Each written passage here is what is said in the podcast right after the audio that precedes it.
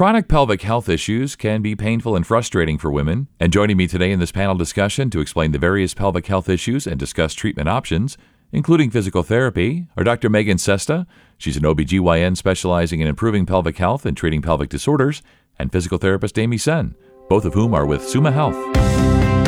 This is Healthy Vitals, a podcast from Summa Health. I'm Scott Webb. So, thanks for being on today. And we're talking about common pelvic health issues for women they may experience. And, Dr. Sesta, what are some of the most common pelvic health issues for women?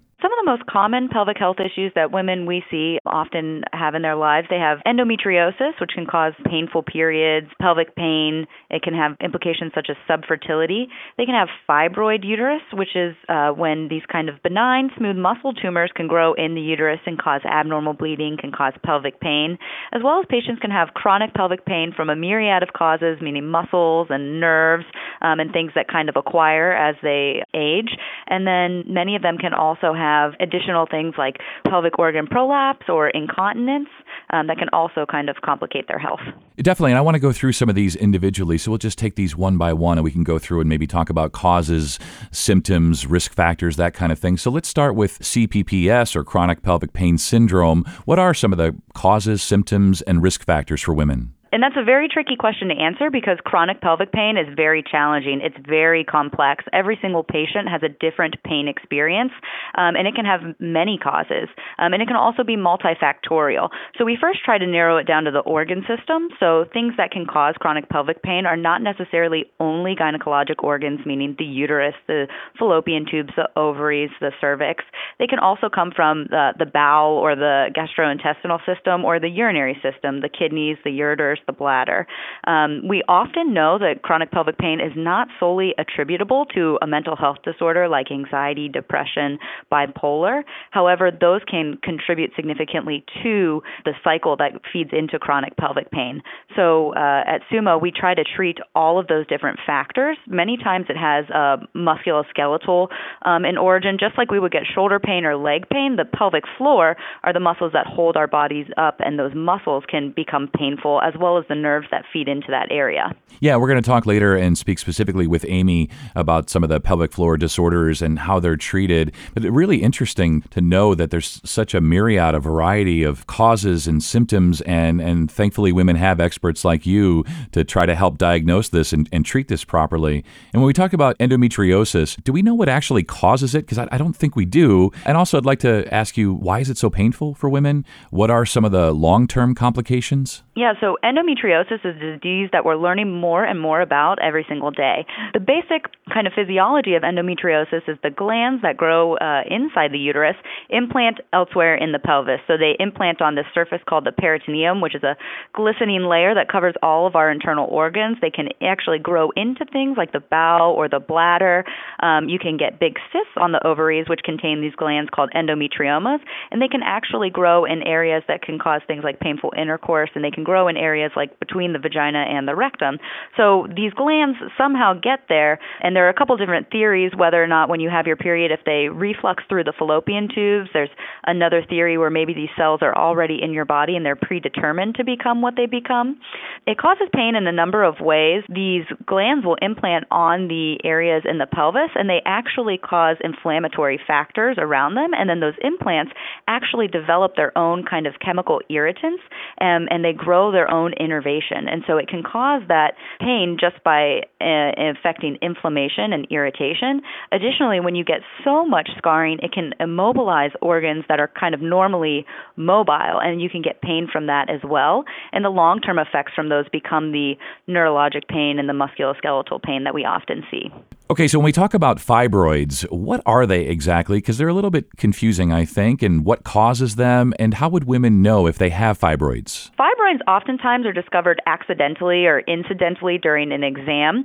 Uh, some symptoms that fibroids can have can cause heavy bleeding, or patients may come in with a pelvic fullness or feeling like you either have a, a softball sitting in your pelvis or a basketball even in your belly.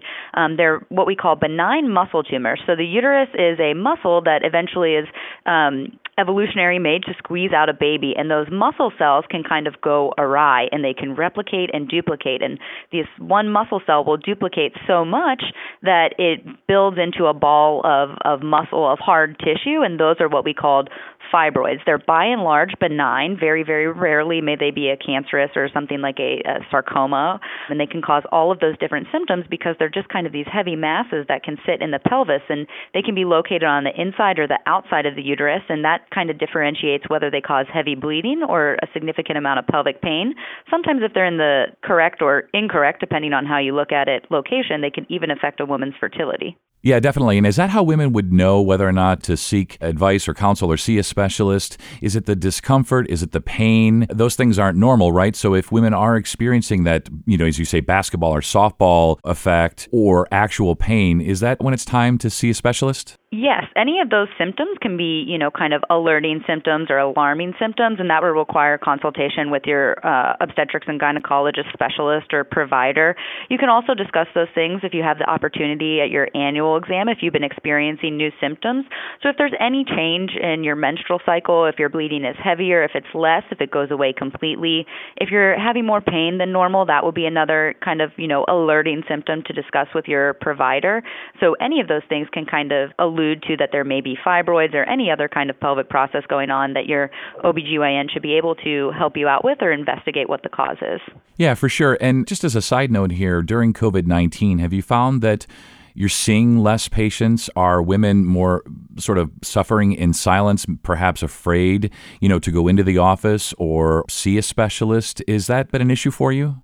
Certainly at the beginning of COVID 19, we slimmed down our office process as I think kind of nationally the trend was to really only see emergent visits um, or complaints because as the um, virus kind of played out epidemiologically, we needed to know if it was safe to have patients in the office. And so there was probably a portion of time where patients um, weren't seeking care uh, immediately because a lot of our visits were virtual visits, and it's oftentimes uh, very limiting to have a virtual visit because the exam in obstetrics and gynecology is really a key factor in diagnosis and treatment. And so we were real limited on our exams and our imaging, but hopefully I do think that we are on the upswing and we're safely practicing seeing patients in the office now. So I would encourage patients to call their providers, see what their local providers are having kind of as their method in the office of seeing patients or whatever their current practice is, and see if they can get in and speak about these issues because COVID affects us mentally and if it starts to affect us physically, then that's a double whammy. So we certainly need to be addressing all of that for the patients. Yeah, absolutely. And good to know that you've been doing telehealth. But as you say, you know, these types of exams and imaging are things that unfortunately really have to be done in person. So I'm sure it's a combination of things, but specifically these types of exams, you know, we want people to, especially if there are emergent or alerting conditions, we want them to, you know, to see the doctor to go in. So, Amy, I don't want to forget about you. I know you're still there. I want to talk to you about this. Let's talk about pelvic floor disorders. What are they exactly? What are the range of disorders that can exist for women? And are they only related to pregnancy? So, they are not only related to pregnancy. Currently, they are talking about the fact that one in three women has some type of pelvic floor disorder that uh, disorder can include anything from, as Dr. Sesta mentioned, a bladder concern, a pain concern, a postpartum concern, a pregnancy concern, or even bowel concerns. And you had mentioned earlier about the slim down during COVID, but I do find that a lot of times women are just afraid to mention some of these issues to their doctors. And so it's important to be vocal about that. We are experts on our own bodies, and if something doesn't feel right, it's really important to bring it up to your doctor. It is not a normal part of aging or normal postpartum to have issues with pain or to have issues with bladder leakage, and so those are definitely issues to be addressed physical therapy can step in then because we don't want to forget that the pelvic floor really is just a bowl of muscles. It's the same type of muscles that make up your arms, make up your legs. It's just another grouping of muscles and equally important to the body because those muscles provide a lot of support to the bottom of our core. They have bladder function, bowel function, and sexual function. And so, similar to how you can have an issue with a shoulder or a knee, you can absolutely have an issue affecting the muscles within your pelvic floor. Yeah, definitely. And we want women to advocate for themselves. As you say, they are experts in their own bodies and they know when something's not right. And we just want them to do something about that. And I know that you all work as a team the doctors and, and the physical therapists, you all work as a team, which is a great approach for patients. So when we talk about ways to manage or relieve pelvic issues, maybe you can take listeners through that process of what are the options and how do they ultimately end up, you know, with physical therapy. So they can be referred by their doctors. We do need a physician order to come to therapy. That can come from their OB-GYN or that can come from a specialist like Dr. Sesta. And then once they come into therapy, uh, what we want them to know it is a very comfortable experience for them. Many times nobody has heard of pelvic floor physical therapy, so we get a lot of patients that are very skeptical to come or unfortunately are afraid to come see but you are seen in a private room in a one on one setting with the physical therapist, and every part of the examination is only done to patient comfort level. We take a very extensive history to learn what is bringing them into therapy, and we take a look at all parts of the body. We want to take a screen of their low back, hip position, look at hip strength, muscle function. And then when it's comfortable for them, we will do a pelvic examination. It's a little bit different than a gynecological examination um, because we are really more just looking at the muscle function within those pelvic floor muscles. Are there any areas specifically of soreness or tenderness, how their muscles are moving and coordinating. And again, that is often not even done at the first visit. It's just done to patient comfort level when they're ready for that part of the examination. And so, what is Summa Health doing specifically in the area of pelvic health that you'd like listeners to know? Well, we've expanded our practice. We now have three different locations with our um, pelvic floor physical therapists. We're in Akron, we're in Hudson, and we're in Wadsworth. Um, we have, you know, reached out to the community to help other physicians know that we are available and here to help service the patients. And we're just helping to bring that education and awareness and knowledge to help empower women to take care of some of these issues before it becomes a longer standing, more chronic problem. That's a great word, empower. I love that. And and that definitely, you know, is the goal here of this podcast today is to help women to understand, you know, that they have to advocate for themselves and really to help them empower themselves. And Dr. Sesta, as we wrap up here today, I'd like to give you the last word about you know the common pelvic health issues for women and when women should see their doctors whether they're primary or uh, OB-GYNs just What's the final word on this? The final word, I think I would agree with Amy, is we just want to empower and encourage women to be vocal about these um, issues with their providers, to be able to have an open discussion.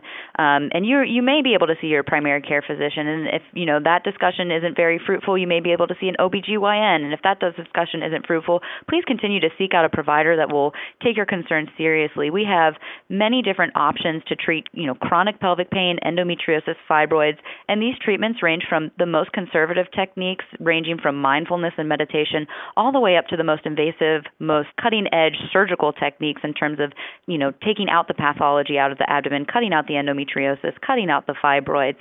Um, so we have kind of a wide range of therapies that we can match to the patient, to their desires, and to their lifestyle. So it's not one size fits all, and every patient we treat them very individualized and come up with a plan of care that will best suit the patient and the patient's life. So I would just encourage them to speak up, find a provider, find someone that's knowledgeable in the arena, learn about your options, and then figure out what's best for you. That's great advice and a great place to end. Uh, so awesome having you both on today. I think really helpful, insightful, just a great way for women, you know, to click play on this podcast and get as many answers as possible. And then, as you say, we hope that it empowers them, and we hope that they uh, reach out. And if they're not happy along the way, keep pushing, keep empowering themselves, advocating for themselves, and get the answers and treatment that they need. So thank you both for being on. I really appreciate it, and you both stay well. For more information, visit summahealth.org slash pelvic. And if you found this podcast helpful and informative, please share it on your social channels and check out the entire podcast library for topics of interest to you. This is Healthy Vitals, a podcast from Summa Health. I'm Scott Webb. Stay well, and we'll talk again next time.